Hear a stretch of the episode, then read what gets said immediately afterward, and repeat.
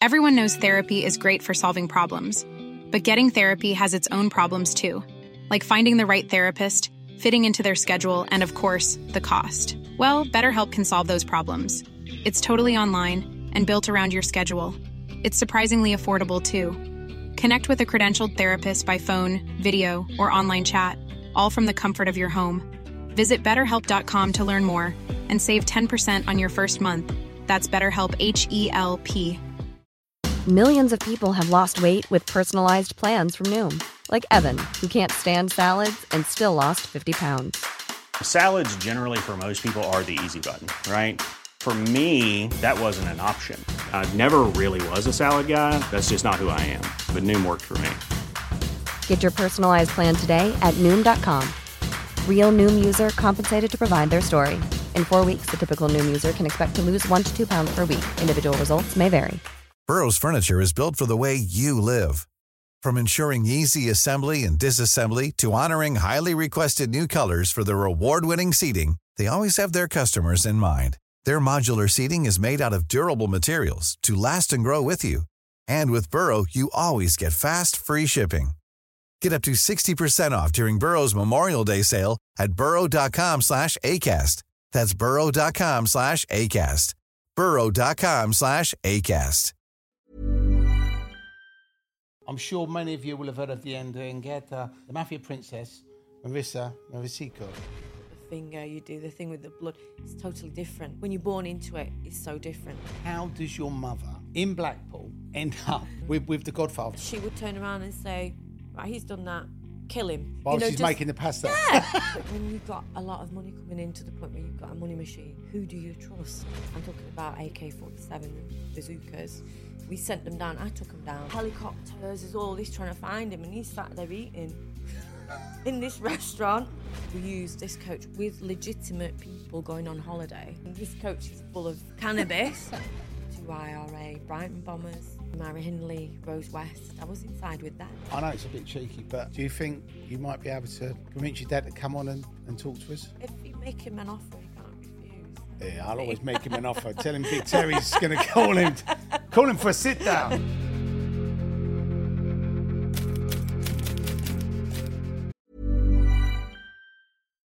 One size fits all seems like a good idea for clothes until you try them on. Same goes for healthcare. That's why United Healthcare offers flexible, budget friendly coverage for medical, vision, dental, and more. Learn more at uh1.com.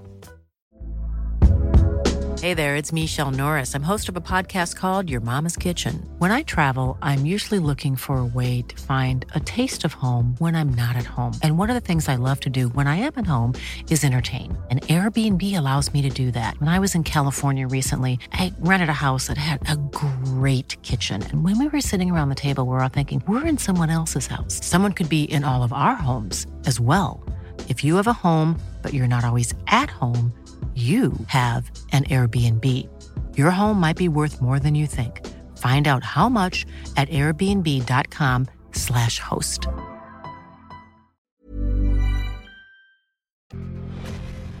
So I want to say a big thank you to all our sponsors for making this podcast happen. Without you, we wouldn't be here. Stargaze Entertainment, thank you so much. These guys are hosting celebrity events up and down the country, giving you the opportunity to get up close and personal with your favourite celebrities. Sure Pure CBD, your natural path to wellness and balance. Dream Mentoring for all your mentoring needs. If you need some positivity in your life, Tom Smith is the man. And finally, to Carson and Kay Solicitors, the UK's leading criminal law firm, to help get you out of any tricky situations you may find yourself in after watching this podcast. To find out more about any of our sponsors, click on the links in the description below.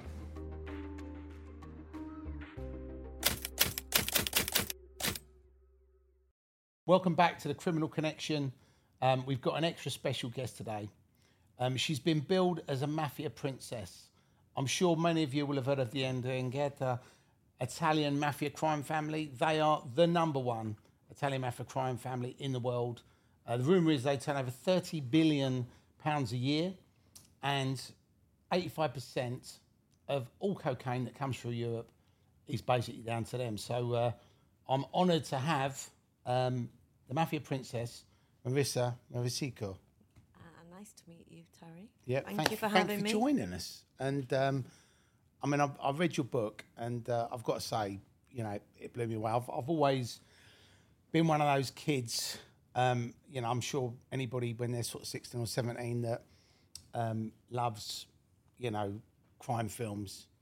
They love the romance of the mafia. They love the uh, the idea of this code of honor.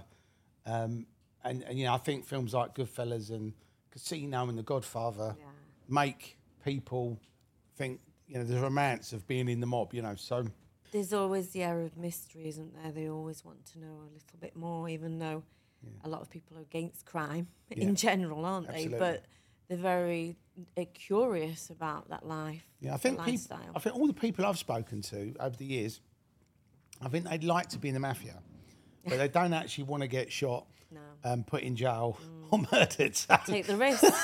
yeah, so you know, of course they don't. know what Nobody does, do they? So you know, when it comes to our family, we were born into it. right. You know, we're going back to the late 1800s that it was formed. Wow. Um, so we're generations of it. My nonna, which is my fa- um, my father's mother, Right. um, she was born into that. My father was born, and obviously I was born. So we're talking about generations of it, yeah. and and it's a way of life. It's not, um, you know, you don't sort of the initiation into the family is from a very young age Right. from my father, things that they made him do. So where you then look at the American crime families, the initiation is you cut the finger, you do the thing with the blood. It's totally different. Right. When you're born into it, it's so different Right. from I mean, I mean that's really you're already you're already in it, Right. basically. Yeah, yeah. So, so you don't have to be initiated. No. I mean, did, did they? Did your family take outsiders, or did you have to be born into it to be? the outsiders would be a cousin of a cousin, a friend uh, that's that sort of was married to someone that's um, they'll be somehow related, Right. even if it's three times related. So you know, down the line. So it wasn't really Um, for, for outsiders. It was always yeah, it did. They never took just anybody from the street. They would have to be someone that was trusted. That was the main. It's a trust. right. uh, which in the end was the thing that brought my family down because uh, that trust just went and What what I'm fascinated about is how does your mother Mm. in Blackpool end up um, with with the Godfather? I mean, it, it, it sounds like a crazy story, right? But I'd love you to, yeah. So she went as an au pair to Milan right? in 68, 1968. She was there a couple of years and then she met she met my dad. And after about six weeks, I came along. So it was a, a whirlwind sort of, you know, in them days, it was uh, difficult, you know, for contraception and things like that. So it was sort of, but of course, then uh, he was he was- he was only twenty, she was twenty four. Wow. So he was a really young man. So Emilio was a fast starter. Oh yeah, I mean, he used to go and pick her up, and um, he had a different car every day. And she'd say, well, why, "Where's these kids?" Oh, my my father's got a garage. Right. He didn't. He used to nick the cars and pick her up, and then just dump them, you know, and then just nice fast cars, you know. And that was at twenty years old, and my mother was completely oblivious. Obviously, she'd come from from Pol- just outside Blackpool, and, and she she wouldn't ever dream. But then she she said she started to sort of realise, hang on a minute, she'd go back to my nonna's, and there was twelve siblings. Right. So my dad would say, "Oh, these these are the kids are from upstairs, from the lady upstairs." You know, because obviously he was twenty, and the youngest um, was a bit older than me, and then actually I came along, and at the same time, my nonna was pregnant with my auntie. There's a one month difference between me and my dad's youngest sister. Right. So, and actually, my, my nonna breastfed me wow. because my mum couldn't. Anyway, she actually breast. But I mean, you used to have, used to have that, have that in the Victorian times, didn't you? The, Right. The um, the milk maidens or something. They I mean, to it- call them. Uh, but actually, my nonna. That's how close I was to my nonna. That blonde was from. And would you? I mean, I, I take it. You know, at, at that time, you know, you you you- you've obviously been born. Um, what happened with with with uh, your mother and, and Emilio? Did that? Did It was. I mean, he was very young. Um, and he started going with other women. And of course, my mum wasn't going to put up with that, and, and they split. I think I was about two, but then she decided to stay on. She loved my family. Right. I was, you know, I was a grandchild. So it altogether, she stayed about 13 years in Italy. Wow. So she stayed till I was nine. Right. And then the family started going into heavier crime. So you've got to. So the family started from a nonna's, which is the Ndrangheta that you spoke about from the toe of Italy. Right. So you've got the Cosa Nostra, Sicily, Camorra from Naples, and the Ndrangheta is from of Reggio Calabria. Right.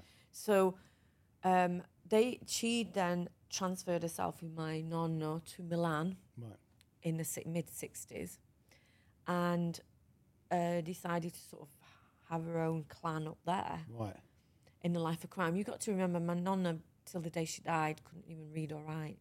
She wrote an X as a signature, but she's in the Archibalds, the Italian law book. She's one of the highest ranking women in the mafia. Wow. I love the Uh, name uh, as well in the book, uh, Granny Heroin. Yeah, I mean that's that's bad. It's not a good. It's Did not you a good, call her Granny No, Heroin or- no, Oh, I didn't. No, the newspapers did. Right. No, and obviously the authorities because that's one of the things that they used to sell at, at one point, and my nonna did. And for her sins, you know, she had children that became hooked on heroin. Right. So she sort of paid for that, Yeah. for doing that, which is, but you've got to understand, I'm not condoning whatever my family has done or my nonna. And my nonna was such, she'd be up at six cooking for 20, 20 of us. She'd have the stray dog in. She'd give you a last penny. She was she was so home and family based. She just she never like- went out the door, but yet she would turn around and say, "Right, he's done that. Kill him." Right. While know, she's just- making the pasta. yeah, yeah, and it, it was like that. It was crazy in the way you think that's that's, but that's the environment we sort of grew up in. In, um, but as children, you don't pick up on that till later. With, with your mother, I mean, did she? Um, when did she sort of start realizing that you know he doesn't have a garage? Well, he, no. Well, obviously she went in there, and then she, I was born, and and then obviously she fell in love with the family. She loved the siblings. She realised they were there. They had to stay there for a while. I was little at my non's. I don't nonna's. I have no idea where because it was two bedroom house with twelve, so and and children. So I, I just have no. But then they went. They moved out. But she loved the family, and she did get pulled into things. My my mum and that's why she made a decision at nine years old in 1979 that she wanted to come back to the UK. She was scared of what would happen to me as well. Right. Your nana sounds like some somebody everybody wants. You know, everybody would love to wake up in the morning. and There's all this food being made, and then there's lunch being made. I mean, you know, I've, I've, uh, my life revolves around food. So Yeah. I'll be in heaven. But Yeah. um, when you when you was born, obviously growing up in that environment. I mean, what was it like? I mean, you must have fond memories of waking up in the morning. You've got all these people around. There's all this food, and there was probably that real close sense Yeah, of that's what. I. That's what I always say. That see, so I went. I came back to the UK at nine, and I went back at seventeen. I met my my father's. I'll, I'll get to your question. Sorry, I'm just going No, roundabout fine, way. But fine. I met my the the father of my daughter, my eldest, Lara, and I fell in love, and that pushed me to go back. S- But there was a lot more. It was the family environment, the love, the affection, the you know, I'm not seeing my family. Oh, hi, you know, your cheek, and you and the cuddle, you know, and the kiss, you know, both cheeks. It's the closeness, the warmth of it, the loyalty, the love, the everything that people don't seem to think. Oh, this is a crime families a mafia family.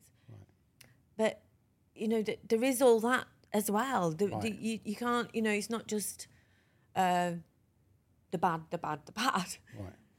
You are a family. You are, and Ndrina is family. That's what it means. It's the origins of it Right. is a family, and that's the difference. You know, when you get the organised crimes where organisations, Right. they're all from different mothers and fathers, and you know, that where's the with us? It's all we're all connected. We're all blood Right, family. related. It's family. So there wasn't just that, and then obviously but the thing is, you know, I, I always say I went back into that at 17. All these reasons I fell in love, and then this, and my father wasn't happy that I was with him. He didn't speak to me for a year. He was just coming out of prison. Um, it was there was a lot going on, and um, but it, I that's where I wanted to be. When you, you talk about choices, Yeah. I was actually looking at being uh, going to American to um, working on a, a summer camp. Right. I was doing business studies. Wow. I was I was I was looking at and then I fell in love with my daughter's dad. That's it. My life completely took a different route. And then I wanted to go back. I love my family anyway. I used to go every year. You see, the mistake my mum made, she took me away at nine Right. because she was afraid of what would may have happened. Right. But she took me back every year for the summer holidays. Right. So of course we were stuck in the UK, not much family, um, certainly not as big as that and as close as that. Right. My mum was on benefits. We had nothing, we, and then I'd go there, and we had everything. I was a princess, and you know we'd go with one suitcase, come back with three. Right. And and my nonna used to give her money. She'd give her. I'd have the whole outfits for the whole winter and summer till the next summer. Right. So there was a lot of that. So how how can and you know I speak to friends and they'll say we would have made the same choices than you would even at seventeen. You look. You're, you're in. You're in. You're in rainy Blackpool. looking at that, thinking we're gonna have beans on toast. So you can be there and you can have lobster pasta every night. yeah, and you know, of course, there's an element of that. I'm not going to lie. You know, it's it's human nature. You wouldn't be human, and I'm not going to Ah, and sit here and say, oh, the, the, of course there was a glamour and the, but of course, as you went along, you took risks. It wasn't that glamorous. right. You know, and you think, oh yeah, you, everything didn't come easy. My dad made me work for what I got. Right. Where you know his women didn't work for it, but I was his daughter, and I should have technically not worked for it. Right. But I had to. Right. But it was my way of showing. I'll show you. So, my father's only just started to admit this, but Right. I had very much daddy issues Right. because my father is very old school. Who wanted a boy, Right. wanted a boy to carry on. Right. So you got the girl. So to the point where this is an underlying subconscious. I was told about this, but I feel later on in life, of course, now as a criminologist, because we're moving forward, it was like a therapy. So I looked at everything. Right. So when this has come up with this, now I was in a restaurant with his friends and him. I was eight years old, Right. and he went on so much about this. I want a boy that he made me cry. Wow. And one of his friends knew my mum, and he told my mum. Right. Now, my mum told me this story, and he didn't. I just thought, oh, well, you know, but as I've got older, more mature, Right. so when I went back and I started doing things with my dad, I didn't care. I didn't care about having this, that, getting paid, having nice things. I wanted to show him that I could do it. Right. That he didn't have the boy, but he had the girl with balls. Excuse my expression, because my uncle used to say that you're the boy. you know, you're the boy wanted, but you're the girl with balls. You know that you. You know that, and he was shown that I can do this. Right. And I know now, as I've got older, this isn't making excuses because I committed crimes. Right, right. It's absolutely not hmm. because I did them and I did my time.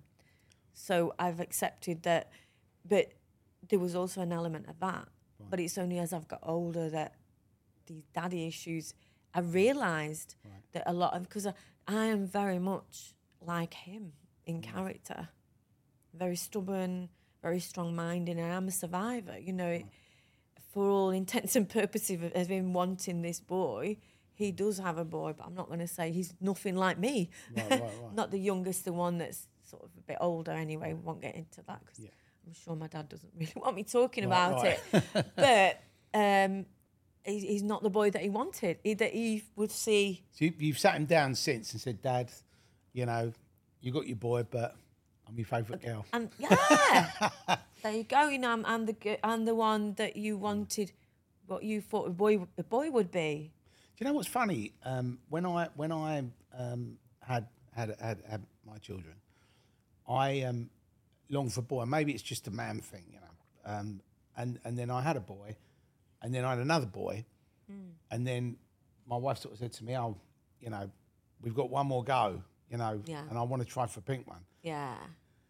I was thinking, do I really want another boy? Do I really want a girl? I, you know, I just went, okay, whatever. and we had a girl. And I've got to say, as a, as a father having two boys and then having a girl, um, the girl was a completely different experience.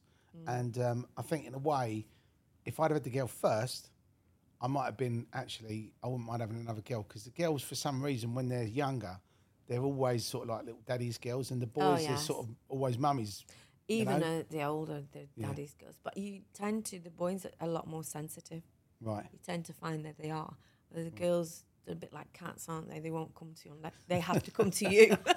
you know, they won't unless they want that. You know, they are quite harder in certain ways, the girls. Um, whereas then you get the boys growing up to be harder than the girls in different ways. But the, you know, I tend to find without being sexist here or that women are stronger in other ways Absolutely. as we know. Absolutely. You know, um, maybe not physically, but um, so I think that was a shock to my uh, to my dad, I guess, Hmm. with me. Um, and growing up in, in Milan, obviously, you know, as, as, as, as a- child, and obviously you grew up really as an Italian because you were an Italian. Yeah. But did you know? Did did you get to a point where, you know, you started sort of thinking, this is obviously, you know, you, you sort of become aware of what the family did, or was do you think that was when you when you come back to England at that point? That's when you start to realise, or Yeah. or Yeah, sorry. Yeah, it was actually. So we, we I nine years old. She took me back Right. to Blackpool, my mum, and we used to go back every year. By this time, seventy nine, my dad was on a run to America right, for shooting somebody that died. He was on the run for about three, four years. So next time I saw him, I was 13. And even though I kept going back every year between nine and 13, this certain year I went back, I went to see him in prison. right, And of course, from nine years old to 13, you're, I was already, I looked like a woman. Right. You know, I was developed. I was, you know, I, and my dad was shocked to, so it was only then that I, re- I really saw, oh, we're going in prison. there's something And different. so when people say, when did you actually realise it was 13? 'Cause Of course, you're more curious, you're older, you, you sort of want to ask questions, even though I didn't. right, And you become, you know, you're presuming things, you're more curious. When you're smaller than that, I just tend to think, especially back then, Just- it's different now. You know, they've got phones, they've got this, they're far more advanced than what we were, that generation. We're talking about early 80s. So um, it was different then. Yeah. So so when when so so obviously when you saw your dad in in, in prison, um, you know it must have been really tough for you because obviously you know you you wanted a relationship with your dad. So having that sort I had of a lot of resentment for him back then because when he was on the run, he had another couple of children, right. uh, and all he did Did, was actually, ring me. did he actually tell you and say, "Oh, by the way, I've- Yeah, and he rang me to say, "Oh, you've got a sister, oh, you've got a brother." That's the only times, and I was so angry because that's the only times he rang me, and I was jealous. Right. Well, I'm, I was his only girl, and now, well, I don't think I was anyway then, but then it's come out after that he had other children. do you, do, you know, do you know what's funny? Um, like from a man, man's perspective, uh, and he's from a very woman's- selfish. and from a, Sorry. and from a, and from a woman's perspective, what's funny is is is you know to most people, right? You know, if if that had happened, you'd be thinking, I better not mention this because it's going to upset my wife. He was very selfish. That's what I'm trying to say. My dad was so in what was going on at that moment. He was there, there, and everywhere. He admits that himself. He'll tell you. He'll say, "I was very, very within." You know, he, just didn't think beyond. He, I mean, I have now the best relationship with him Right. that I've ever had in my life, and he's in his seventies, and I'm in my fifties. You know, so I suppose it's never too late. I mean, the only, I suppose the only redeeming thing is at least he rang you up and told you because obviously if he hadn't told you, and then ten years later you got someone to oh, go, got, I'm yeah. sister. But I'm like, yeah, but at the time it's like, which is best? You're upset a child then. Yeah, Or, or so by the time I got to him at 13, I was a bit like "I'm stubborn anyway, and and he saw this young woman. That when I- he, when he rings you, it's like, that, let me guess, you got another one. no, no, yeah, no. So, but it was. um I was always obviously I was his first. I was his girl. I was always. I, I he probably spent more time with, with me than any other of my siblings. Right. Apart from now, he's got a young one that he has spent time with, but um, so he's got a few. so uh, I had some that I don't know. I've never met them. Uh, so. And then obviously, so you're going through this while he's on the run. Obviously, he's in America, he's in New York. Um, was was the was the family um, connected to a, a family in New York or or? Yeah, so while he was on the run there, there was uh, he was he actually had a restaurant with somebody there, right. And he was still carrying on doing obviously c- crime, crime. So he was connected to the Gambino, Joe Gambino, right. Uh, Gotti was right. s- somehow in the picture. right. Um, he'll have his own tales with that. right Um, and and at one point he was on a speedboat with Marlon Brando's daughter wow doing something probably shouldn't have been doing. um, you know, it's, there's all sorts. I mean, he's got so many things that he did over there, and he was a fugitive at the same time. wow. Um, So when he was in, was- when he was in New York, um, so so how how did he sort of, what you know, he's he's shot this guy dead, and he's obviously got to go. So how did he he, was actually, supported by the family. Right, So obviously you can't be on the run. You can't be a fugitive without money, can you? Right, So he was supported by the family. The family were importing thing, drugs into America right, to him, right. and he had connections there. How did they get him out, had- out of out of Italy into America then? Was, was He went under a false passport. It was my my non my nonna's brother's passport. right, He looked very much like him. Oh, right. Of course, in them days, you just swap the pictures, right, right, right, and it ha- it had looked at specific, you know, beard, this, uh, it's not beard, a, a mustache, and he looked very much like him. right, Um, and you know, like I have an auntie that's similar age. right, Her brother was similar age to my dad. It's crazy, you know, you because they're having so many children. right, a lot of us at similar age. right, Um, I used to hang around with my my father's uh, brothers right, because they were a year or two older than me. right, So they were my generation, not my father's. You know, he was that's how big the family was. right, But um, so while he was over there, he, he, and then he he actually can't remember. It was some traffic violation that they Right. caught him on.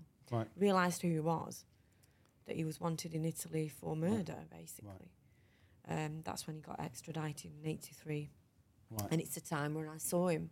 And then he, he did some time there. I mean, even in there, you know, I realised my nonna used to take me, so she used to stop at the the actual main place in Parma. He was in Parma prison, you know, Parma ham, Right. Parmigiano, the, Right. the cheese. She used to go actually where they made it Wow. to pick up. Uh, so, so in Italy, you get a package of five kilos right, of a package you can take into the prison to them. right, So it's either two and a half kilos of food, two and a half of, of clothing, right.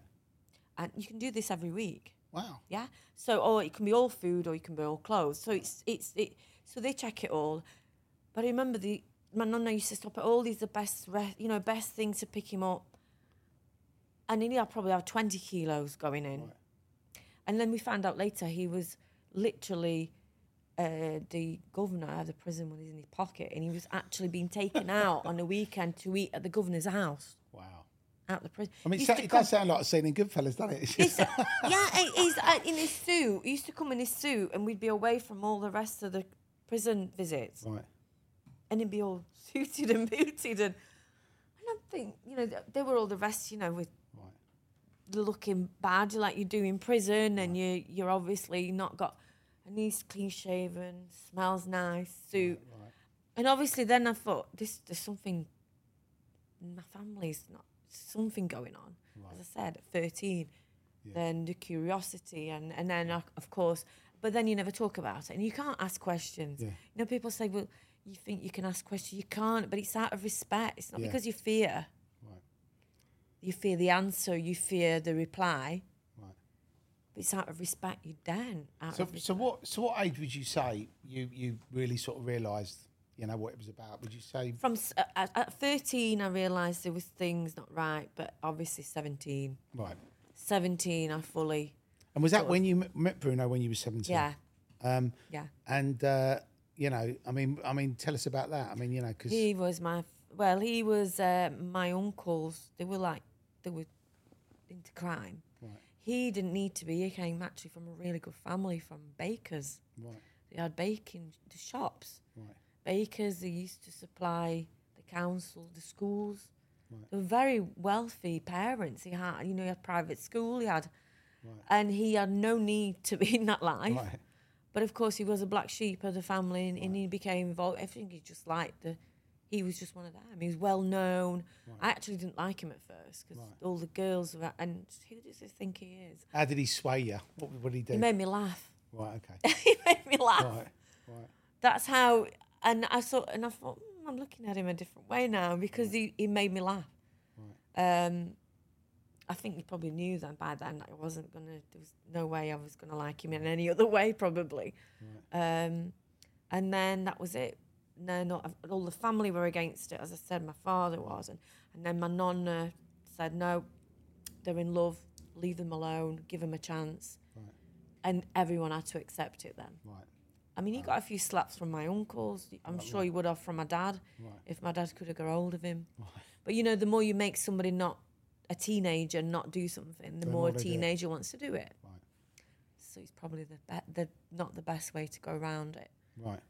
And and and then, you know, obviously, when, when was would you say that you and Bruno was was official? You know, you, you was actually allowed well, to sort I, of. yeah, uh, pretty much straight away. Then we started getting deeper in the life of crime. So he became sort of my dad's, as my dad. Then he he was sort of released, eighty eight, maybe eighteen, and then he started building the, the empire back up. Because obviously he'd been inside with loss and with, so I mean by the within three years he was making millions and he but he was he was the mastermind of going abroad he was the one that you know i had another uncle that was quite high up but very much in italy Right. he didn't venture out into he did but he didn't not like my dad Right. so i guess my dad was sort of the mastermind behind it my nonna was the logistics Got it. Got it. so without one, without the other, they couldn't do anything really. They were the strongest ones. You know, my dad would bring in. So let's say a shipment came in. Right.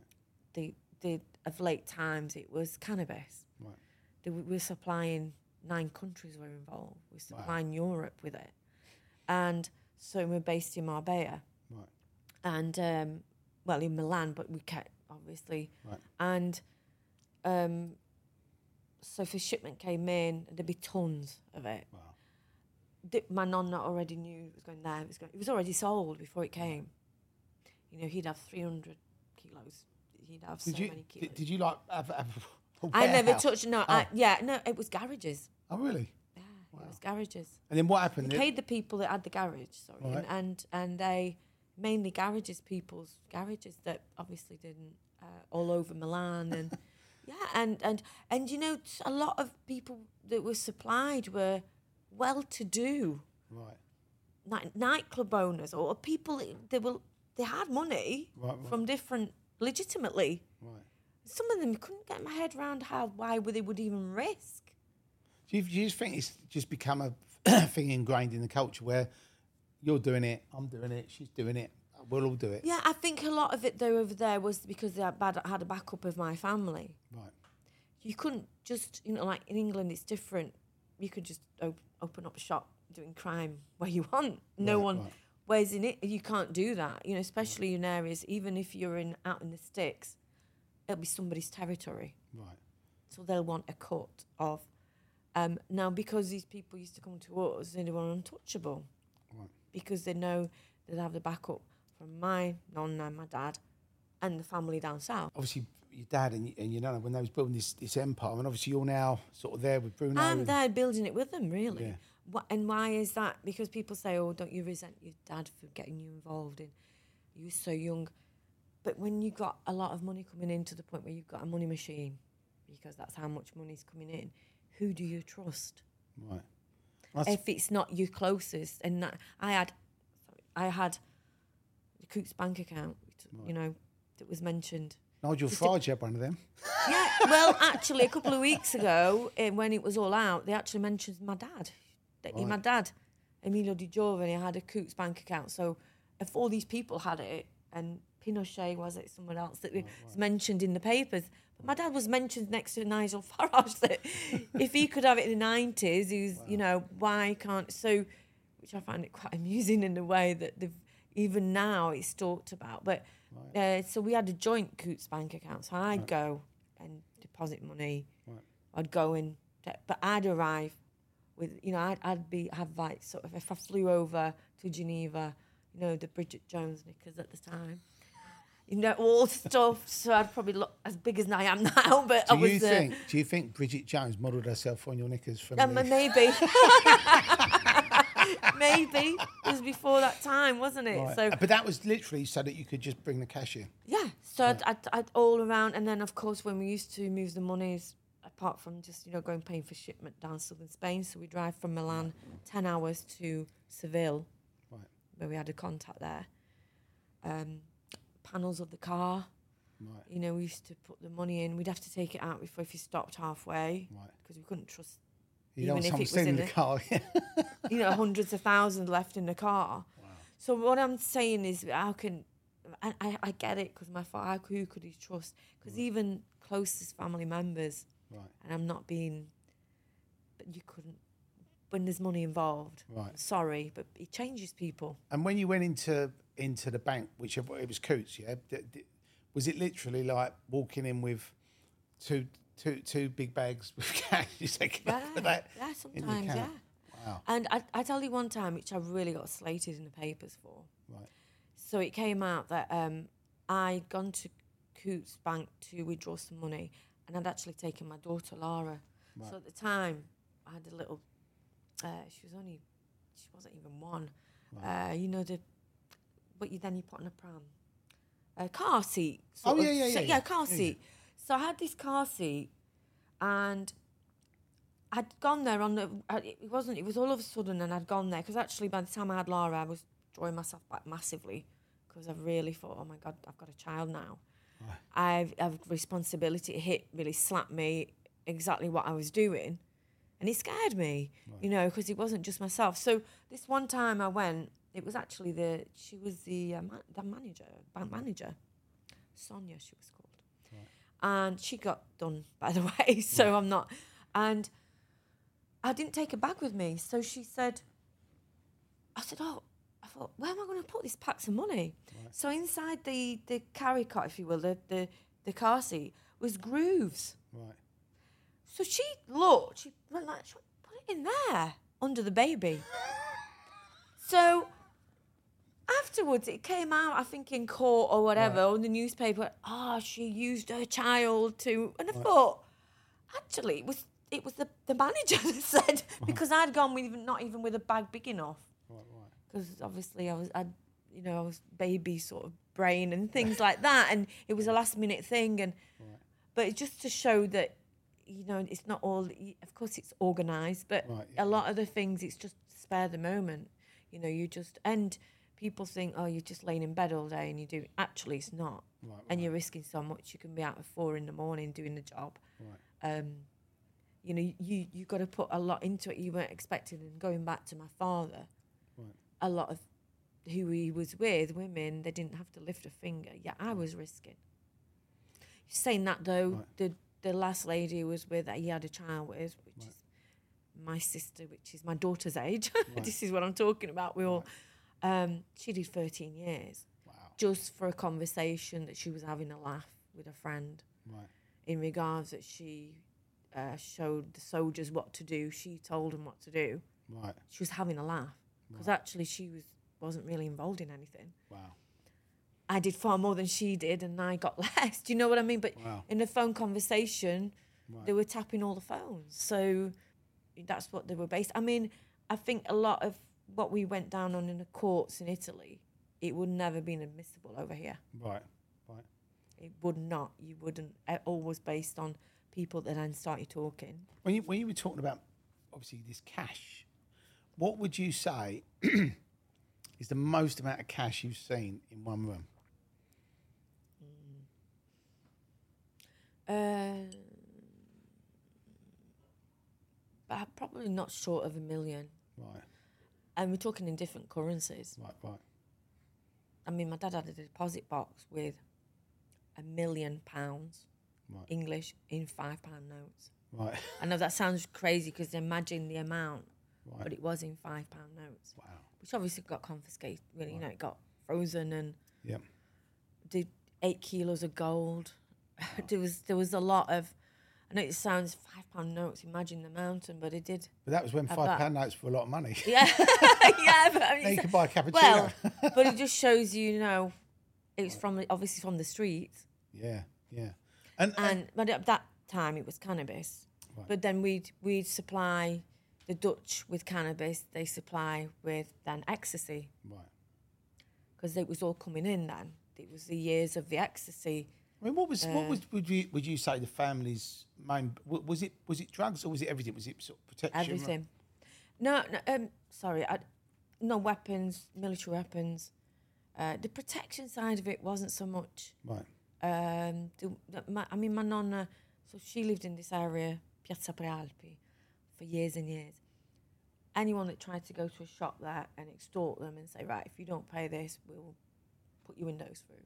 They'd go to my nonna, the people from the bar or whatever, say, Right. they've just threatened me. And my nonna, oh, have they? Right. So she'd actually keep the peace. Right, right. She don't have that anymore. Right. But she'd never take the money from them. She'd looked after them Right. Right. and they looked after her in the way of if police had come round, or um, even though we had a few police in po- in our pockets, Right. obviously we knew when we were going to have raids. Not all the time, Right. but most of the time. You know, we'd had a raid once, and I remember I was uh, with my dressing gown.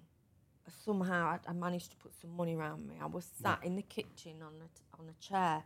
Under there was a tile that was loose that had a gun in it. Right. But they never used to look at the women. Right. They wouldn't search us or even look at us. Was that your nan's gun then? Uh, well, it was one that was kept in the house. Okay, just for- 22 that was. Well, you're in that life. You're not Right. gonna. You've got to, have something. Not that you'd ever expect anybody to come to your home, Right. But that's the life that you live. You you wouldn't, you know. And, and then we did go to war. Right. The family down south was to war with other rivals, with other family.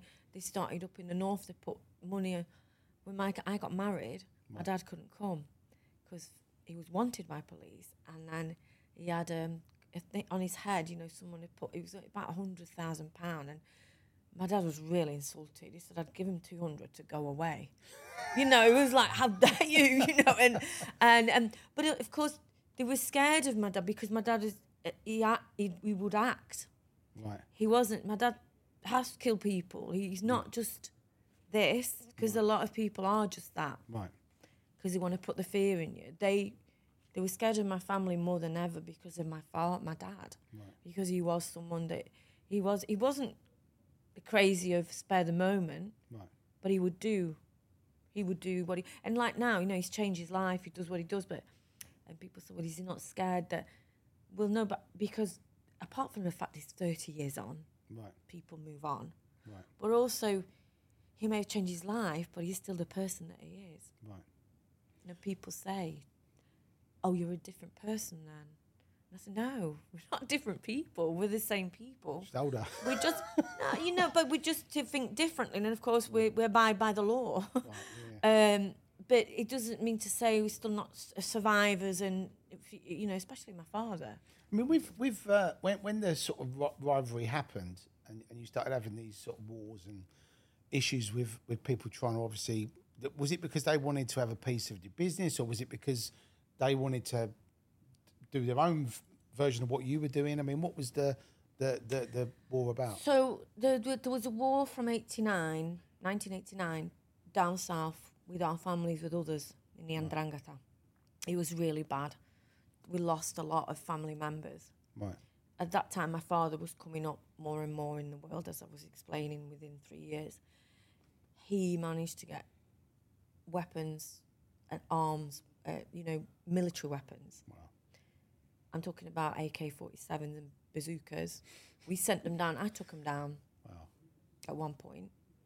Don't even ask. that, but that was an did you have? Did you have a? Uh, we we had a car that had an underneath Right. sort of. I and was we- to say, did you have a Volvo estate? I could just. no, no, no, no. It was actually a Citroen, an old Citroen. Right. We made a, an, you know, got a garage to do a sort of, how do you call it, an underneath Conversion, panel whatever. conversion that. But I'll never forget. I went with actually my daughter's dad and uh, sort of ten hours to go from Milan to round about that to Calabria. Right. There was a war on as well, so we had to be.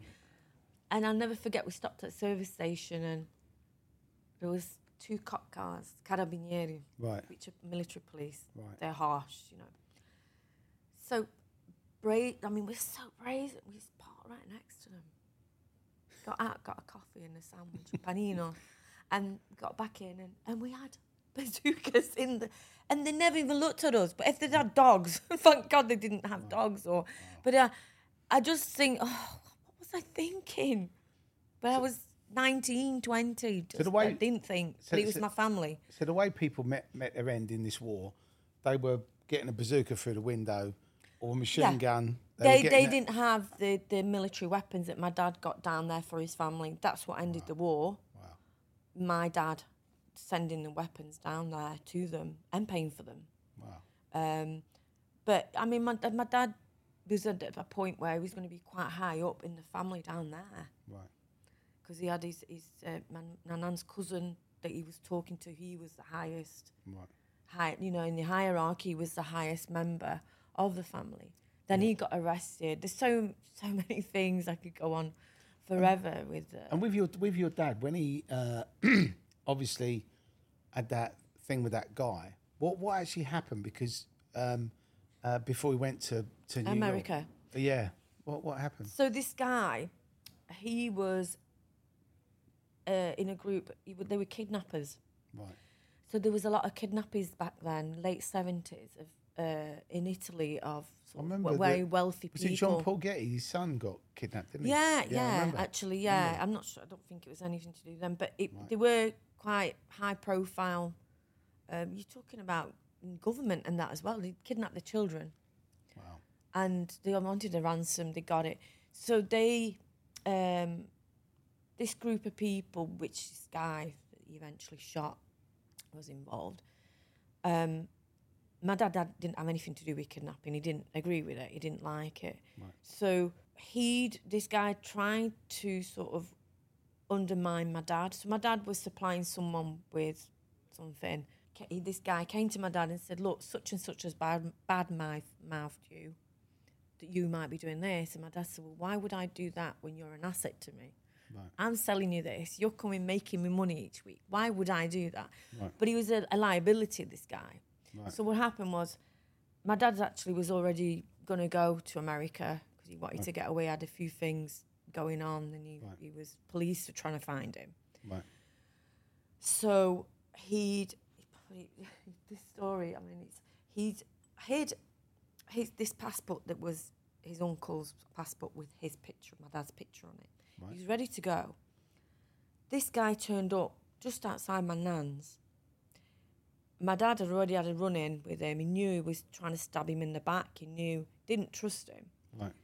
and said to the, uh, one of the, my dad's soldiers, say, this guy came with a driver. He said, my dad said to the soldier, go by the driver. If you do anything weird, he does anything, shoot him. Because it's not, they're going to shoot us. So anyway, uh, the actual guy that, that my dad didn't trust went towards my dad, went to get something out of his pocket. My dad just there and then shot him Right. he was getting out a set of keys or something. It was something that wasn't a gun. But But you my didn't want dad wasn't didn't hesitate because he said he's gonna whack, he's gonna take me. Right. Right. And and the driver was sort of pulling a gun out, and his my dad's soldier, I, I taught, I say, shot him. Right. Uh, I don't think he died, the driver, but that's sort of like, but he was right outside my nonna's across the road. My auntie lived on top and she was pregnant. He would never have done that. And then after that, he literally had to go. It was sort of, he, that's, and then he was, he was, I mean, when he came back, they reduced it to manslaughter and, uh, but, I mean, my dad wasn't, he, wa- he was what he was, wasn't he? He wasn't, uh, I, I guess you think he's a bad guy. Of course, he was a bad guy, but it was his life. Yeah. I mean, with you, with uh, with your experiences though, um, was you ever worried that obviously you could get whacked or somebody would? Oh, I nearly was on my wedding day. Uh, if my dad had turned up to my wedding, it was around the time he was wanted by police and that, so he wasn't going to turn up. But uh, my wedding day, um, the police were watching, and apparently there was two guys on a bike with helmets ready to to shoot if my dad had turned up or was in the in the I was in the Rolls Royce going to the venue afterwards after I got married. It was my granddad that was there. Right. He gave me away Right. um, because I knew that my dad couldn't be there. Right. But had my dad been there, they probably would have shot at the car. Who who who were they? Were they They were the rivals that my dad then was. Right. They'd offered a hundred grand for his head, and he was. Right. They it was that that period of time. And what? How, how, how was that resolved? Did he? Did he just like? Did they all just get wiped out, or or was there a truce? Well, yeah, or- because obviously, and the family was at war at the time, so they saw weakness. So they tried to swoop in up north, Right. but my dad was too strong for them. Right. So th- they ended the war down south. By ending that, they were backed up by other families, the rival family. Right. So by ending that down south, it scared them. Right. They're not going to win up there. They're not, and it, it wasn't. They was, it was the tension of they would try and do things. They didn't directly. I had to go around with the car. I had a gun in my car. Right. You did you 'cause have to I- have shooting lessons, or did you? Uh, yeah. what with my dad? No, no, 'cause- yeah. 'cause- 'cause- no. Well, I- I, had I- to sort of know how to, what how to protect myself. Absolutely. Because a lot of uh, I know. I mean, you know, I, I'm I'm a quarter of Italian, only the best part. Of Yeah. um, and I remember my my my nana was um, she spoke hardly any English, and when we used to go and see her because she married um, uh, my my mum's dad who was who was a British soldier, and then come back with him, and they set up uh, here. Obviously, had my mum and uh, her brother, and and then we used to go to go there once a week on a Sunday, and she had all these like horses running around in the field. She had all these chickens running around, and um, I remember like uh, always encouraged me to go and play with the chickens. And then one day she came out, and she she grabbed this chicken and just like broke its neck, and then just went with the fit and just started plucking it out. In front of you. And I, and I was just like, How old just- were you I was then? about six, and I was just like, you just killed a chicken, right?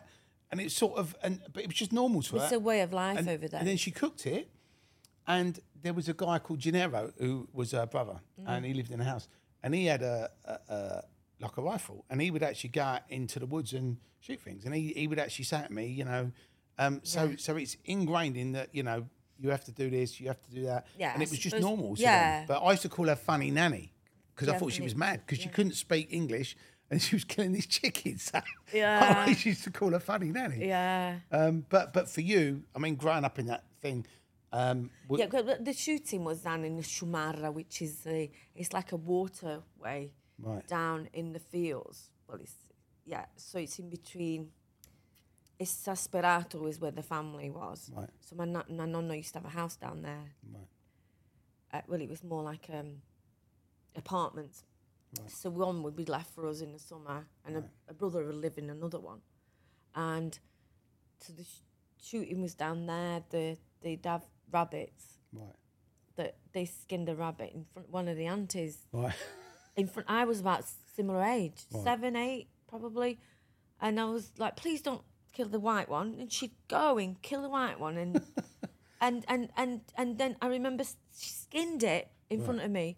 I said, "What are you gonna do with the skin?" And she said, "I'll make you a pair of knickers if you want." I mean, they were harsh. they were harsh, you know. And I was like, and I, she wouldn't have said that if my dad was here.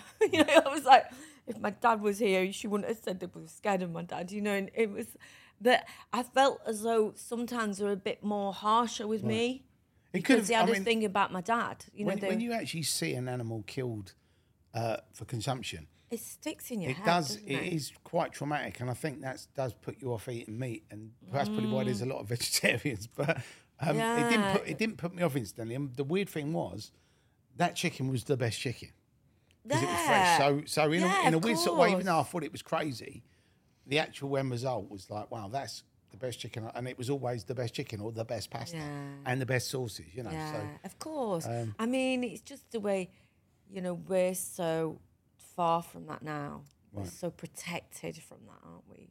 We don't want to see what's been done before we what's on our plate.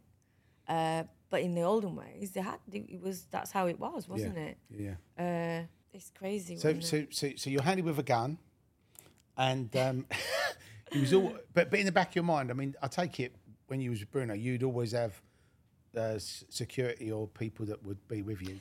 Most of the time, the security was who you were. No one had ever Right. come near. you. You know, we we go to nightclubs. We was front of the queue and it was free. That's how we lived. Not that we could go often. You know, people Right, right. think we didn't really have much of a life. We couldn't. right, We couldn't. You know, I couldn't really smoke, drink, do anything. Even though Laura's dad was massive cokehead right, and it really put me off at the time. Thankfully, that you know, but it was all there. So I smoked weed a bit. You know, it's one of them.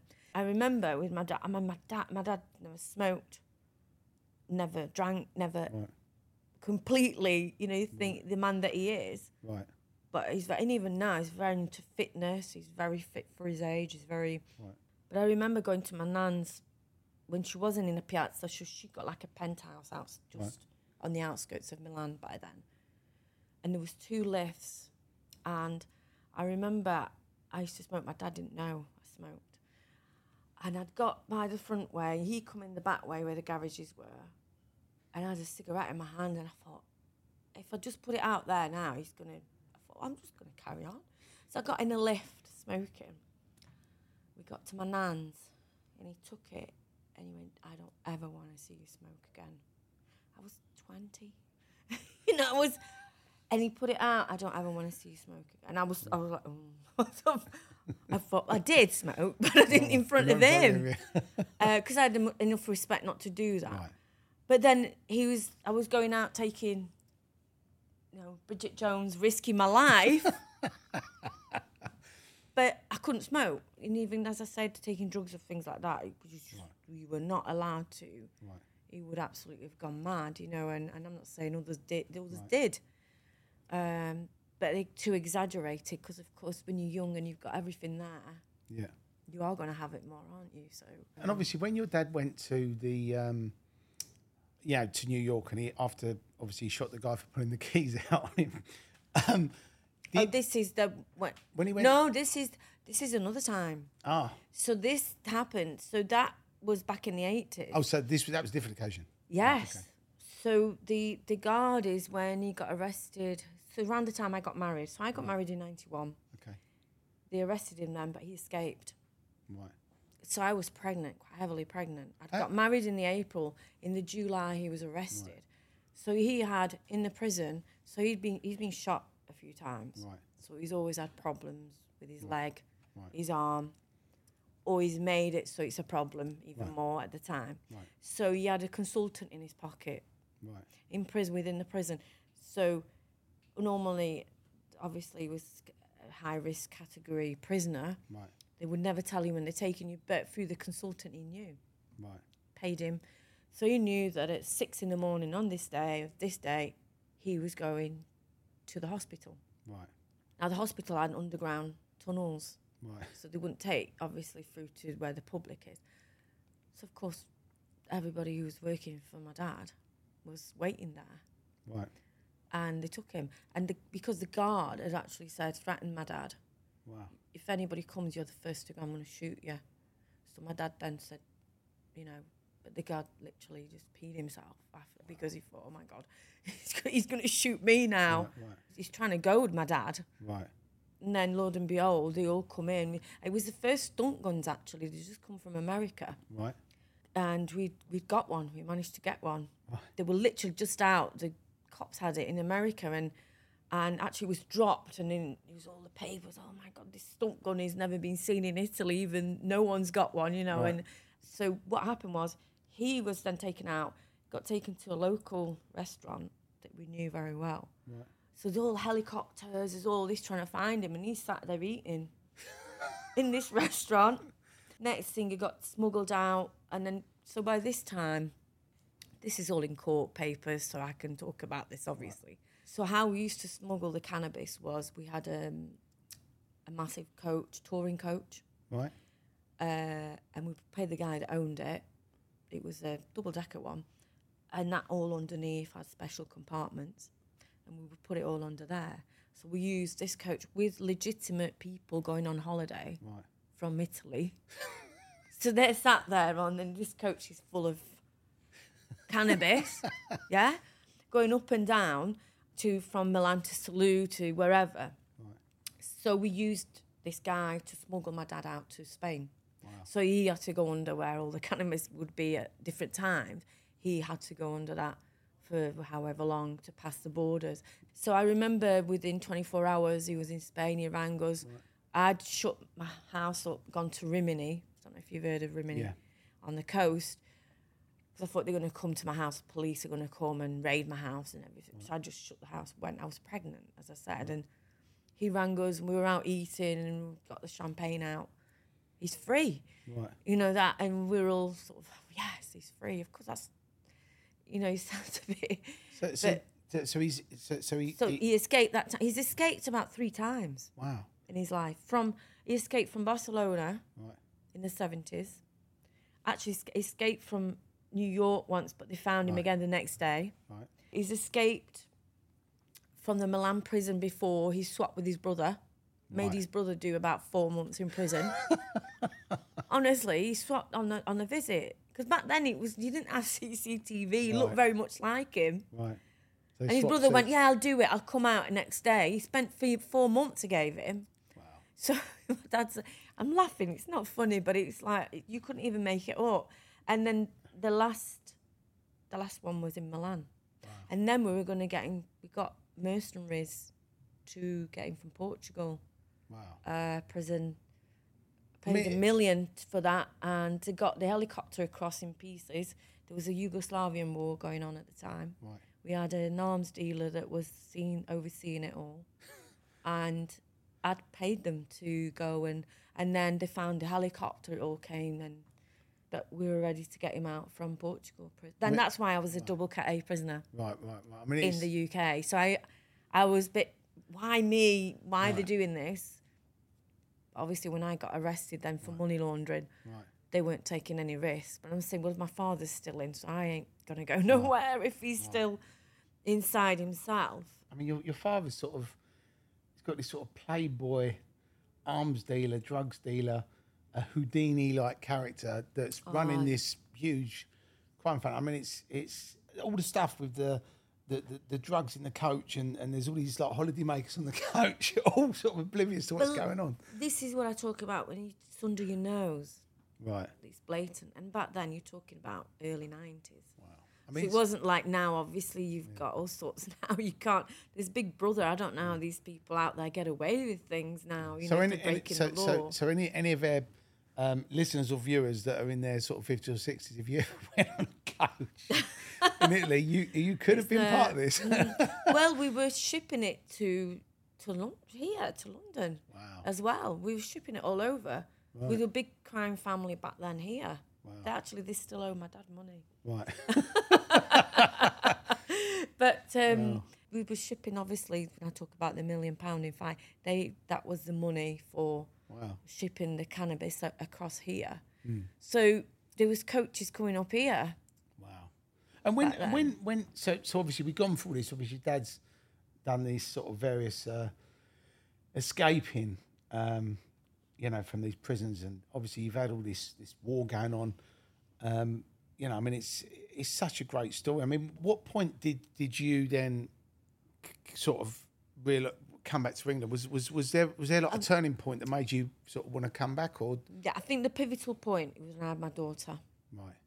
I really realised that was a slap in the face. I've got another life to think about. This isn't just me being selfish. So that was your first first child, Yeah. right? So I was 21, Right. but then my father got arrested. Right. He, he, he escaped from Milan, the story I've just said. Then he went on the run. He was in Portugal. They arrested him after a year Right. in 93 there. Of course, uh, that's when I talk about the mercenaries and that, and then it all fell apart. They arrested everybody else. I was arrested in 94. Um, and That was when you was in England, That was it? yeah. Right, okay. So what happened was he was in prison in Portugal. I, I was heading back. I was visiting him, and and running our organisation. So people say, you know, you took over. I didn't take over. It was for my dad. My dad. I used to visit him in prison, get tickets, little notes, give it to his Right. each person that he and running. Of course, there was times logistically where I couldn't ask him questions. I couldn't. I had to take. So I was 21, 22. You know, I look at my children. I think I would never in a million years give them that responsibility. But you know, people it have said, and then do my criminology. I thought, well, I must have been trustworthy and reliable enough for them to give me that with my dad. Yeah. This wasn't just about, mm. oh, she's the next thing I can trust. She's the next person I can trust because she's my blood. And but to be given such a responsibility because he didn't give it to my uncle. My uncle wanted it from me. Wow. He wanted to kick me up the bottom to take it from me even. So there was in family fighting. My nonna wanted to take it. Wow. In, in a way, she wasn't quite like that. She supported me, but it was hard. Right. It was hard. So for that year, so I moved back to the UK. So I went to visit him, and then they made the second arrest. And I thought, I rang up because I'd left Lara, my daughter, there Right. with Bruno's family. And I rang up and I said, I'm coming back now. Don't come. Your family's so second lot of your family been arrested. We don't know if you're under that arrest warrant. Right. So I'm from Lisbon. I flew to London, Right. went back to my mum in Blackpool, but I did have my daughter. Wow. I thought, how am I going to do this? I was, I was going out of my mind. Within two weeks, I flew to Nice. Right.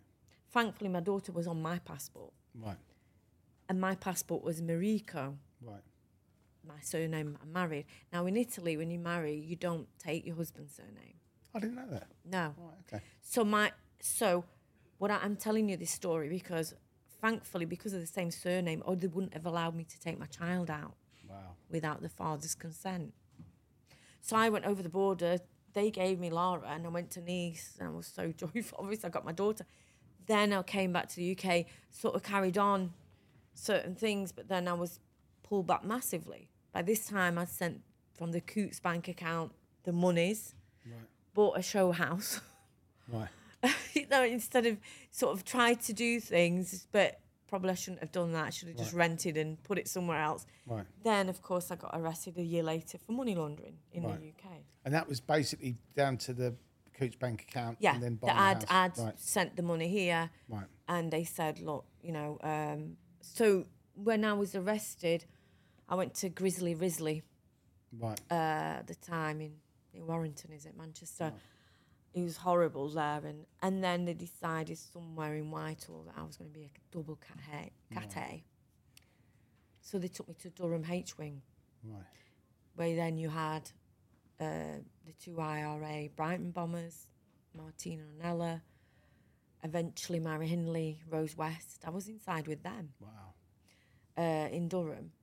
Um, I don't know if I can mention this, but I'm actually doing a podcast called Criminal Women myself with the, a lecturer from Lancaster Uni, and we talk about um, the women that I was inside with, not Right.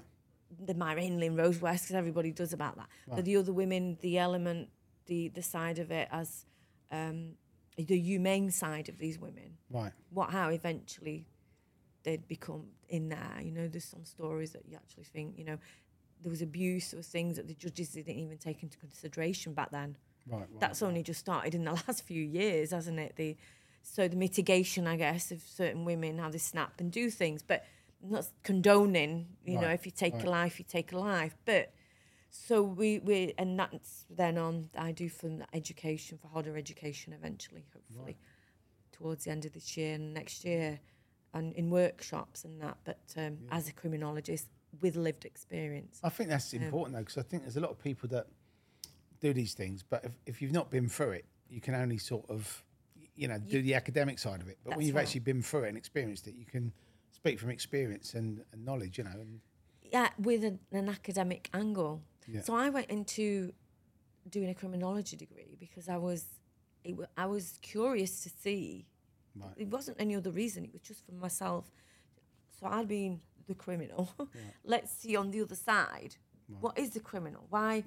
Because I feel like I'm normal, whatever normal is. right, Obviously, I'm not normal, and I'm not. I've committed crimes. I've done. But if you look at the background, like the biological side of it, sociological side of it, you know, it's your environment, it's your DNA, it, almost your DNA, where you're coming from. I know you do have choices. I had choices, and I was lucky enough to be over here to have choices. right, But I still went down that path right. for my own reasons, as I explained earlier. Right. my issues or whatever. I mean, I mean, when you when you look when, when you was actually put into prison, um, you know, what what was your sort of initial thoughts? Were- I mean, d- d- did you sort of feel that you'd been dealt a bad hand, or did you just think, you know, you just accepted it and I d it, so it was it wasn't very nice. I was there, and then I went to. It took me about two weeks in H Wing, Durham.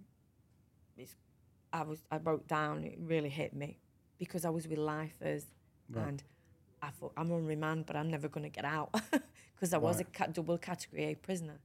right? So that an initial, it was you know the the seriousness. I knew I was committing a crime, and I knew it was serious. But the seriousness of it was more to do with my dad because he'd escaped and he Right, this right, and right. and my because as a person I wasn't um, dangerous. Right, right. You know, I didn't see myself as dangerous, but then I got it because of all that's around me. Of course, they're going to see me as dangerous. Yeah. So, um, I mean, I, I looked at some things, and Martina and Ella were the first Category A women, double Category A. So they were held as terrorists at the time, Right. even though they say they were prisoners of war, Right. IRA, and etc. So I was the third ca- double Category A in the UK. I've only just since found out. Top You know, three. and, and no, yeah. so it was like it was mad to think. So I, I had experiences. It was bad for a woman because they didn't know how to handle the category A prisoners. Right. It was all new to. So when I used to get the escorts, they used to stop at male prisons. Right. So they took me the first. So I took. I'm talking. So I did my sentence in the UK. I was rearrested on a European arrest warrant for Italy. Right. So I got three years, nine months here for money laundering. And then Italy wanted me for an umbrella of organised crime. Right. So when I was released in Durham, I was rearrested, brought down here to be booked in at Charing Cross Station, went to Bow Street back then. They did the extradition. It's closed now, I think. And they, um, and then they sent me back to Durham. So uh, I went to Holloway the first time I appeared in court Right. by this time I'd been inside.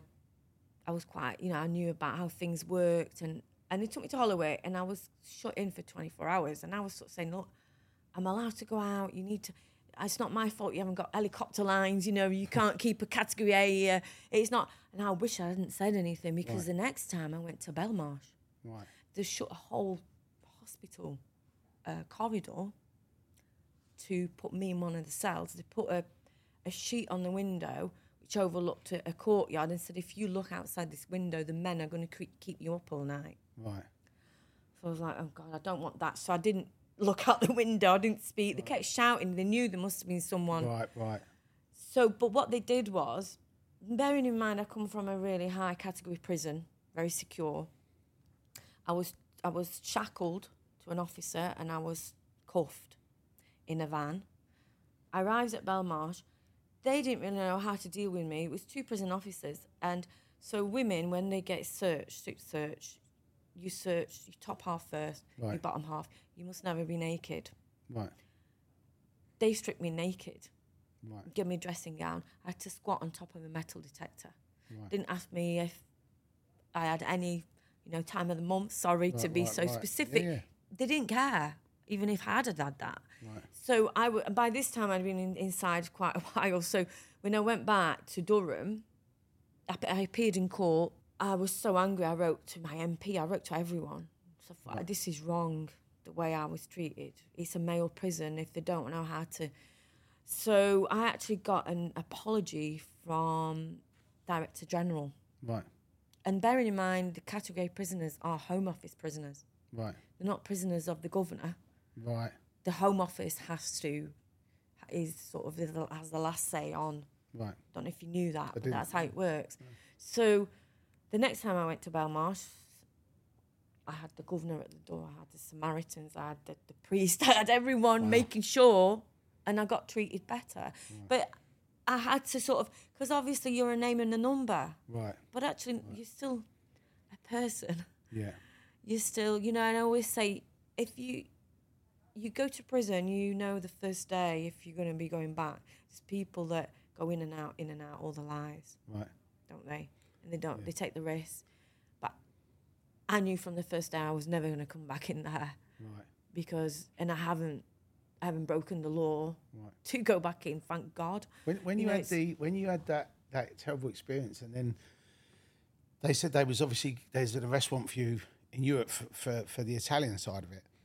Um, was that Oh, I got extradited to Italy then, and I had to go to an Italian prison. wow?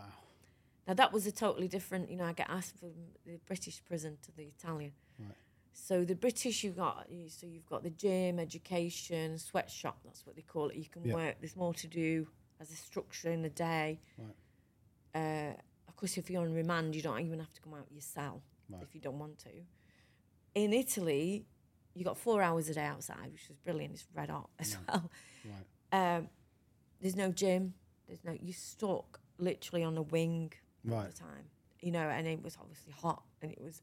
So I used to because I'd been. I went to the gym four hours a day when I was in. That's what kept me going in my mind and kept, made me sleep at night. Right. I wasn't on medication. Thank God I never had to. Uh, even now, I probably need it sometimes. But you know, I, I, I just and I didn't. And my, I mean, girl, these doctor used to say, "Do you want some Valium?" And I go, "No, no, no, I don't want anything." And the girls would go mad with me, going, "Why didn't you take it and we'll have it?" so, you know, it was all like, "Oh no!" And so in Italy, I used to make the girls there go out and do the gym. I used to be the instructor. Right. Right. They let me have my ghetto blaster. Amazing. Um, they made, they let me have it from from uh, from the UK when I got extradited. She was like the Miss Motivator of the yeah, prison. I guess I was, and it was good. I made them do cartwheels, handstands, because you know you're in there. You, it's like your life stops and your person stops, right. and it's easy to give them tablets to keep them Right. quiet. What happened? What happened uh, with the? Um, but did, how long was you actually in in the pri- in Italian prison? So for? I was, I was, I was convicted to ten years. Then I went. I pleaded sort of guilty. It's called rito abbrevi- abbreviato. It's not quite guilty. I can't expect the laws. It's so different. The, so they went down to six years. Right. And so when I got rearrested in the UK, so the Italian law, so the Italian when they investigate something here, you've got the police takes it to the um, prosecution. They decide if there's a case or not. Right. In Italy, it's the prosecutor that leads a case. Right. So they, when I got arrested within five days, should have come over here to interrogate me. Right. They didn't. So my solicitor in Italy found this loophole Right. that they hadn't. It's like here, if you get arrested, you've got to be interrogated within 24 hours, 36 hours, and charged. Right. There was none of that. So my solicitor found this loophole, and I basically was released, Right. even though I'd been sentenced already. Right. And it sounds crazy, this, but I was released uh, out um, because pending, obviously, I, I should finish at some point my time. Right. But at that moment, they had to release me because they hadn't interrogated, they hadn't made the procedure was wrong. Right. Right. And what it's like charging me, arresting me, taking me to court, sentencing me without having interrogated me. Right, right, It sounds crazy, which and obviously they got away with it, but actually they didn't. So after 14 months of being in a prison there, I got released. Wow. So what what was the total amount of prison time that you I did just over four years. Right. Wow. So I got just under 14 years altogether. Wow. but thankfully because of this loophole so what happened then i asked the custom and excise still had my passport Right. My mum made kicked up a big fuss saying i'd been released they sent me my passport i came back home Right. so i came back home with my daughter nine years later ten years later i get a knock to arrest me again for this italian to do my time in italy Wow. yeah so by this time my mum had got cancer my ch- I had another child. It was quite so. I went to court for that. Another extradition fight. Thankfully, Judge Howard is called. I never forget his name. He sort of said he didn't believe that I didn't know not to leave Italy, but he understood why I did. Right. And under the courts of human rights, uh, due to family, you know, and and and that that he wasn't prepared to send me back Right. because it wouldn't benefit anyone. I'd been out 10 years. I say, and I wasn't a fugitive because Right. my kids were at school. I had a doctor. You know, anyone that clicked to Right. anywhere could find me. So thankfully, he saw that. You must have thought that uh, when that happened, it was like, oh no, not again. Yeah. When's this going to end? This is 2009. Wow. You know, we're talking 14 years ago. So I'd been out 10 years. I kept my head down. Thank God. And then the prosecutor took me to the ba- to the old Bailey. With it, he he said, "No, I'm not. I'm not happy with this result." So went to the courts of appeal. The courts of appeal. I mean, I was actually shocked. The guy just went. The judge, not the guy, he said, "You're talking about a woman that sat there from 20 years ago." Right. she's been inside. She's, you know, they, they were still trying to sort of. It's like I was on trial again, even though I'd done the four years. So they say, you know, prison, uh, it's, uh, you get rehabilitated, which isn't. It's habilitated, isn't it? You do your time, you're habilitated because you're going forward, aren't you? Right. Yeah. Yeah. So I'd done all that. I'd come out. I hadn't broken the law again. So what would be the point of sending me back in? Right. Makes And sense. of course, and all things were going on with family. It was more for them. I'd have, I'd have done the time because I'd done it before. Not that I'd wanted to, but it it was more my children and and you know my mum was poorly. I'd never seen my mum again. In fact, she died three years later. Right. So Fortunately, she's died. But you know, for cancer and and it's so. um your your nana is she still around or is she? She died about four years ago. Wow. She was 86, 87. She still, and you know what? Till the day she died, she was on house arrest. Really? She, yeah, because even she was a Zimmer frame, and she was walking around the house and let out for two hours a day. Wow. But they said it's the mind is still sharp. Right. Wow.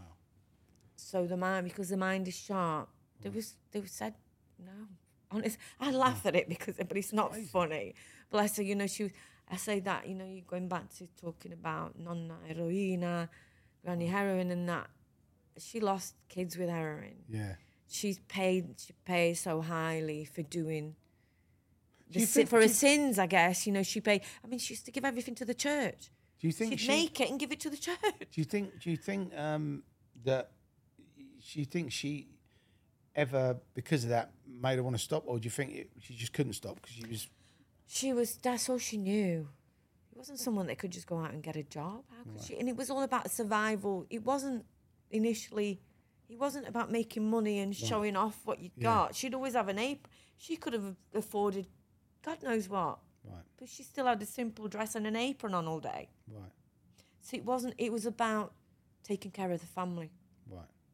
If she had money, all her money went to her family Right. especially the weakest ones, Right. the ones with you know a lot went to clinics to, to, to dry up to, to she paid a lot of money to get them and it didn't and it was sort of it was a vicious circle you know at some point she didn't want them to go out there and get it from someone that might have been cut really badly and they could Right. overdose Right. so she'd give it themselves she'd have to give it Right. and that sounds awful as a mother but actually until you're in them shoes Right. what would you do? You you you sort of think your child's going to go out there. It's like you know, and, and with anything like that, you can trust what you've got, but you can't trust what anybody else. It says it's a vicious circle. It's awful, and I would never want to be in that position. Thank God. But I, I'm not going to judge her No. for that because of all the rest of the good side of her that she had. And I, and I do feel, I mean, she used to send a lot of, she used to come in with, you know, the shoplifters come with the clothes and that. Right. A nice clothes designer, and she send it all to the nuns to go into prison. So all the prisoners in Milan were all all look good. dressed in designer clothes, you know, and she, and she would, and she could have easily have sold it and made some money. She, and she wouldn't, you know, she, and as I said, it wasn't any. All she was, you know, she'd have the dolls that she liked. She used to have a collection of dolls which are creepy. Then she'd have a collection of perfumes. You know, and I'm talking about, you know, the big perfumes that you have in the shops. Yeah, you know, yeah, she'd yeah, have them there. And yeah, but that's her only little thing that she had. Right. Um, that was it. She didn't go on a holiday. She didn't have an expensive car outside. She didn't even drive. She didn't have. It was all about the family. She would cook from six six in the morning. And there'd be twenty of us at dinner time. Wow. My uncles would come with the kids and the, the wives and the. you know, and then and then me and my auntie, my age, 'cause we were there, we'd be clearing up after, which we weren't happy about. Mm. What was her? What was her? What was her signature dish? Oh, there was a few. That she, she used to do tripe. Right. See that. The best tripe. Sorry, apparently the best. I've never tried it though. No, and I when you wouldn't say tripe, tripe. my nan used to make tripe sandwiches, and it always used to make me feel ill. It just looked disgusting. I never tried it, but Apparently, she lived till she was ninety nine, so there must have been something in that Yes. that got kept them going. Yeah. yeah, probably. But apparently, spicy. It was even my my mum ate it, Right. and she was a bit. I wish I'd have tried it actually, because I probably. But she was apparently really good. Pasta fagioli, Right. um, bean pasta, right. pasta ceci, Right. just just all the legumes and and Yeah, she yeah, was yeah. just good at everything. I've got a few. I know a few of her dishes. I I do myself a lasagna. Right. Right. Uh, that's a bit different from the normal lasagna. Um, so I picked up on a few things that she did. And and obviously, look at, with, with with your father. What what when he f- finally couldn't escape anymore, um, and uh, had you know the the you know the his prison sentence. How long did he actually get in? You know when he when he sort of did his time. He got life. Wow. And what what does that mean in Italy? Because obviously life here doesn't always Uh, mean no, yeah. So um, I think I think it's thirty years. thirty. Yeah. Wow. A lot of my family members got thirty years. It was the military weapons Right. that were involved. Right. They really stamped, you know, they really made the family pay for that. Right. Um, but with my dad, it was a different. With he got life because uh, there was a Camorra guy at the time when all this was going on. That someone had, had done something that lived in the area. We knew the person, Right. and he'd done something uh, to them. So Camorra guy is quite high up. Came and asked permission to kill him Right. to my nonna and my dad. They obviously gave the permission. The guy got killed. I mean, people ask me actually, what's the worst thing that you uh, that you actually carry? Right. Is the fact that I knew this guy was going to die because I walked into the conversation in the kitchen, Right. overheard it. I knew the guy, I knew he had a wife, I knew the kids. Right. It was harsh, it was bad. But people have got to think if my nonna and my dad hadn't said yeah, it could have created a war with the Camorra. Right. So that's how you know you can't. It's it's they they didn't need to ask, but they did because they have to out of respect. And obviously we've got a family behind us. It's not so. Because of that, my nonna and my dad got life Wow. because they just said yeah. Uh, so that's that's you know which so my by this time my dad was in Portugal, Right. so when they extradited him in Italy, they extradited him for certain uh, crimes. Then he got to Italy, and they did him for murder. They did him for this for this. Right. So, but then he went to the courts of human rights, and they said you can't do that if you extradite on one thing from another country. You can't then add on. Right. Complicated all laws. Every every law's so different. Wow. Um, but yeah, it was. Uh, so that's that's why. But a lot of even Lara's dad, Bruno, he did uh, nearly twenty years inside. Wow. He got thirty years. And, f- and from your personal perspective, Marisa, um, when you look back over your life, do you look back and say, if I had it again, I'd just do the same thing? Or, or do you sort of look back and wish you could change things? Because some people do look back in the past and wish they could change things, and other people look back and say, I've done it, I've learned, I'm where I am now, and then I'm doing this now, you know? So, Yeah, I think I wish I the hurt I caused my mum. right, I wish I could take that back. yeah. That's my main, and obviously then the repercussions with my children, with because of my life. Right. Um, I I do regret a lot of things that I did. Some things I don't, and I wouldn't be who I am today Right. had I not done certain things. So, and I'm quite, you know, I was ashamed for a long time. Right. Uh, you know, after I'd been inside, I kept my head down, and then I just thought, that was me, and I sort of went in a shell. It wasn't me. It's only in the last few years that um, the last ten years maybe that for ten years I was so shut down. Right. I didn't want anybody to know who I was, and I don't now. I don't divulge if I'm in a group, I'm in a room. It'd have to be someone saying, "Oh, you're that person," and if they ask me things, and I'll tell them. You know, I don't have a problem with that. But I don't. I just. I don't. I do. Of course, everybody has regrets. Yeah. We all do things at 17, 18, however big or small. You know that we regret doing. It's human nature, isn't it? Um, I don't regret being the person I am today, though. Right. Right. I just feel that I've learned a lot. I'm possibly more tolerant of things that Right. maybe someone my age wouldn't be Right. Uh, if had I not been through that experience. Yeah. Well, I think I think you're, uh, you know, um, you you mentioned earlier about you've been sort of studying the criminology side, and um, you're Yeah, doing and these talks and these podcasts. I mean, it all sounds like I just want to give something back. yeah, doing something positive. Yeah, and for, for something negative to turn it into something positive. You know, when in it, going into the schools, my priority would be to talk more about the red flags of what's going on with us younger people now, such as the money muling, Right. the county lines, you know, uh, how to deal with a bank account.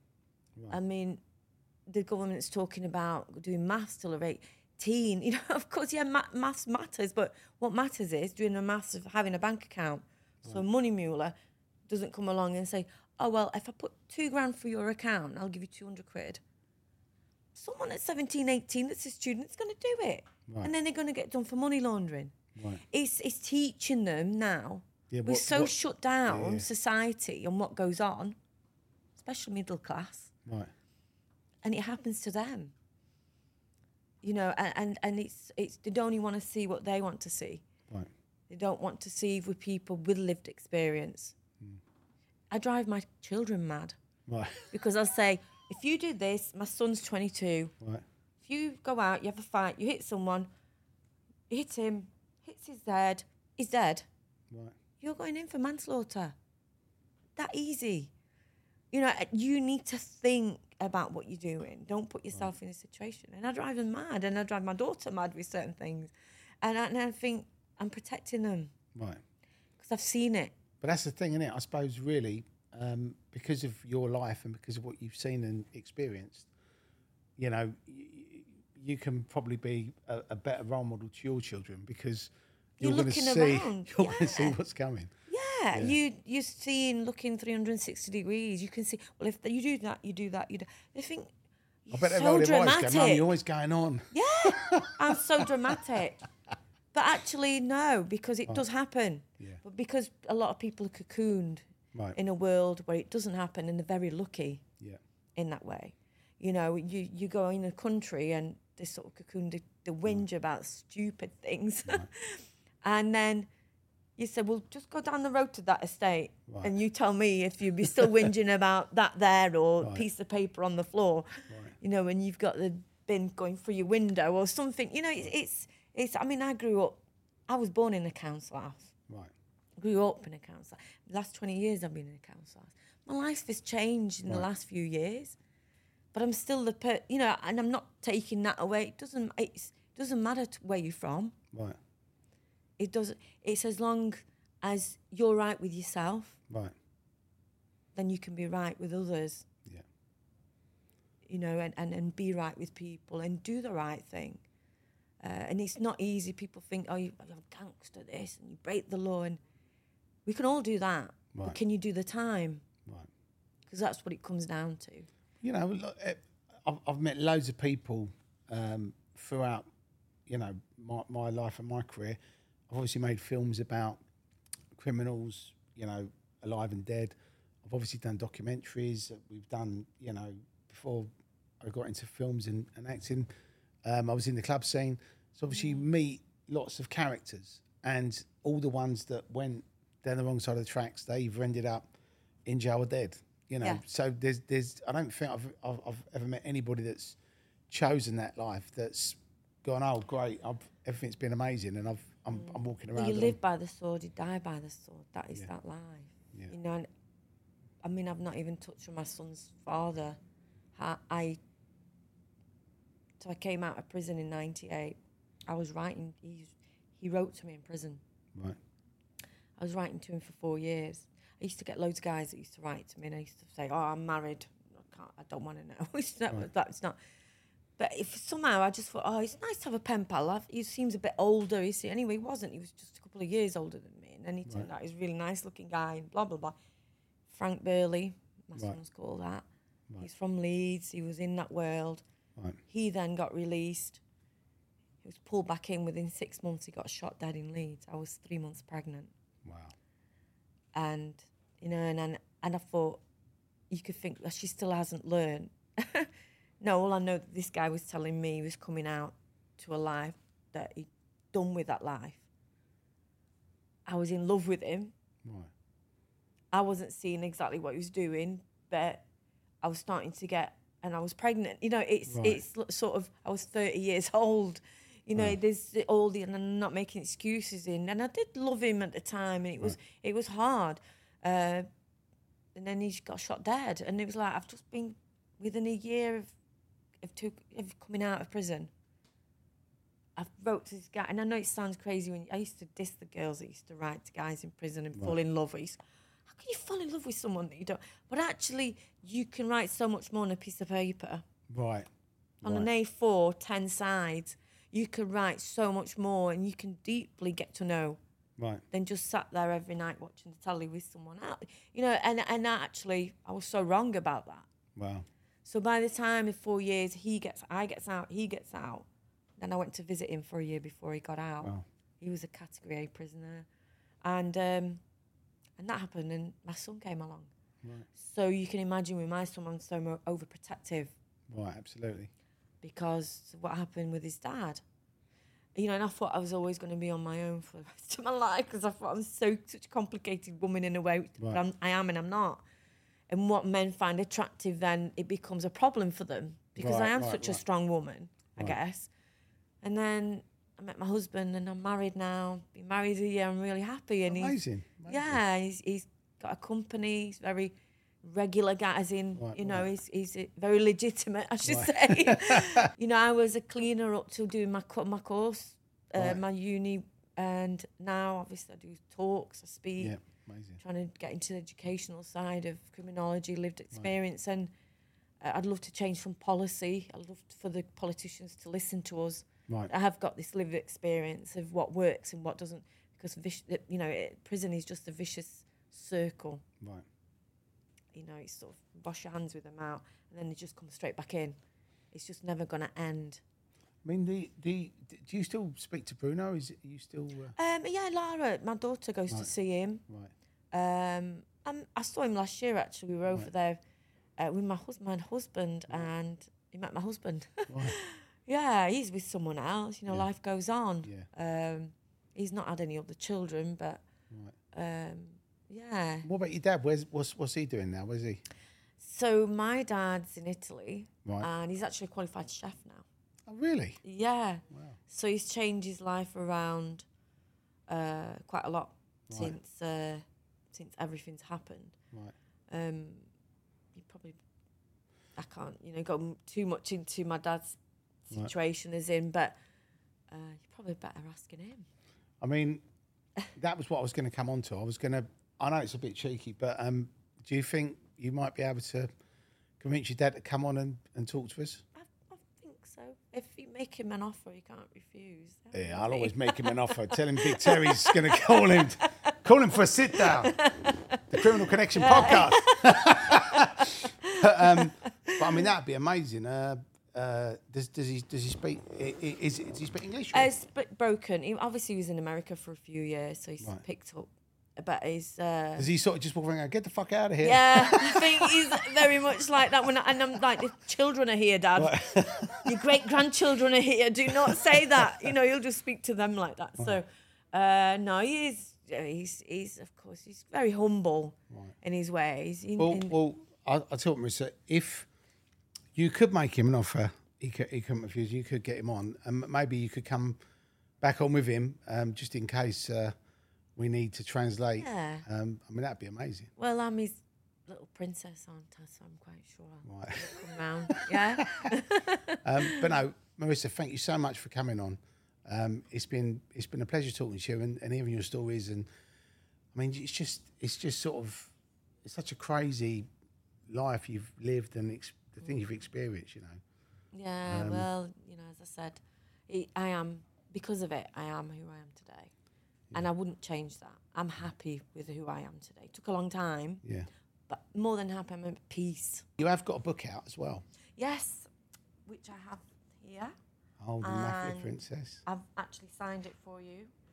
Oh, so, you and so it was much. actually made into a series. Right. Came out last year on Amazon Prime, first Italian series, Bang Bang Baby. Right. Okay. I wasn't happy with the title at first. Right. Sounded a bit pornographic. Right. I thought. and I thought, I don't like this, sorry, but I was. And then, of course, it's the song, the Bang Bang, He Shot Me Down. Right. Uh, you know, I've not Nancy seen that. I'm going to watch Nancy that. Sinatra. Yeah. Right. Well, so the, the plot is completely different to my book. Right, okay. But the relationships and the characters of my nonna, my dad, and myself is actually quite good. Amazing. So uh, it's very much uh, an 80s, if you like, all the music, Yeah, the absolutely. styling. It's good. Yeah. Uh, it's, it's obviously I'm happy with it. You know, who who has something like this, having done what I did, Right. and you've got a book, and then I've got a series. But uh, um, Well, it's good you've been able to share your story though through through you know print and through through visual. You know, I'm just happy that people are interested enough to want to know. To be fair. Do you know something? I don't know any mafia princesses, so um, I can now say I do. you know, I'm really good to meet you, Marisa. And uh, you know, thank you all so much for listening and watching Criminal Connection. Um, can't wait to share our next guest with you. Um, we'll see you next week.